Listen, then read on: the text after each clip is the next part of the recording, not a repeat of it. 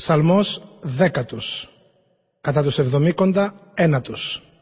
Οι ψαλμοί 9 και 10 είναι ενιαίο σύνολο, γι' αυτό οι εβδομήκοντα τους ενοποιούν. Η διαφορετική αρρύθμιση που προκύπτει τίθεται εντός παρενθέσεως, όπως συμβαίνει και με άλλους ψαλμούς παρακάτω. Κύριε, γιατί στέκεσαι μακριά; Στους δύσκολους καιρούς αποσιάζεις. Η πανουργία του ασεβής ενθλίβει το φτωχό στις πανουργίες που σκέφτηκαν μέσα ας παγιδευτούνε. Καυχήθηκε ο ασεβής για τις ψυχής του τις βουλές. Και ο πλεονέκτης βλασφημεί, καταφρονεί τον Κύριο. Στην έπαρσή του ασεβής καταφρονεί τον Κύριο. Διόλου δεν υπάρχει Θεός, είναι όλοι οι λογισμοί του. Στον οποιονδήποτε καιρό οι κόποι του αποδίδουν.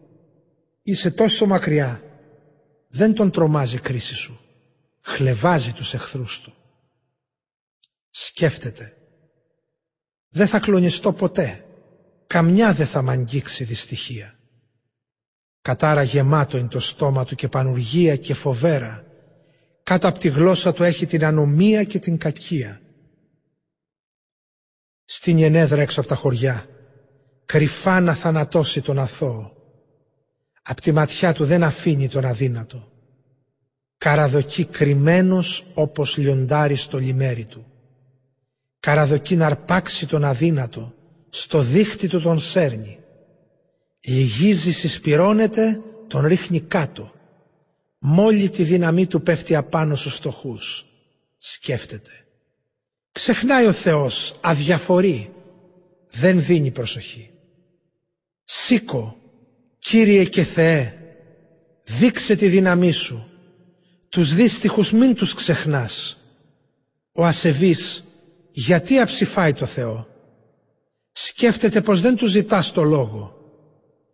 Είδες γιατί εσύ ξέρεις τη δυστυχία και την εξαθλίωση θα ανταποδώσεις με τα έργα σου. Σε σένα κουμπά ο φτωχός. Βοηθός τα ορφανά εσύ εστάθης. Σύντριψε εσύ τη δύναμη του αμαρτωλού και του κακού, τιμώρησε την ανομία του ώστε να μην υπάρχει. Ο Κύριος είναι βασιλιάς αιώνιος και παντοτινός. Θα φανιστούν οι άπιστοι από τη γη του. Άκουσες Κύριε την επιθυμία των φτωχών. Κρατέωσες την καρδιά τους. Η προσοχή σου όλη για αυτούς. Θα δικαιώσεις ορφανά και καταπιεσμένους δεν θα μπορέσει πια να τους τρομοκρατήσει ο χωματένιος άνθρωπος.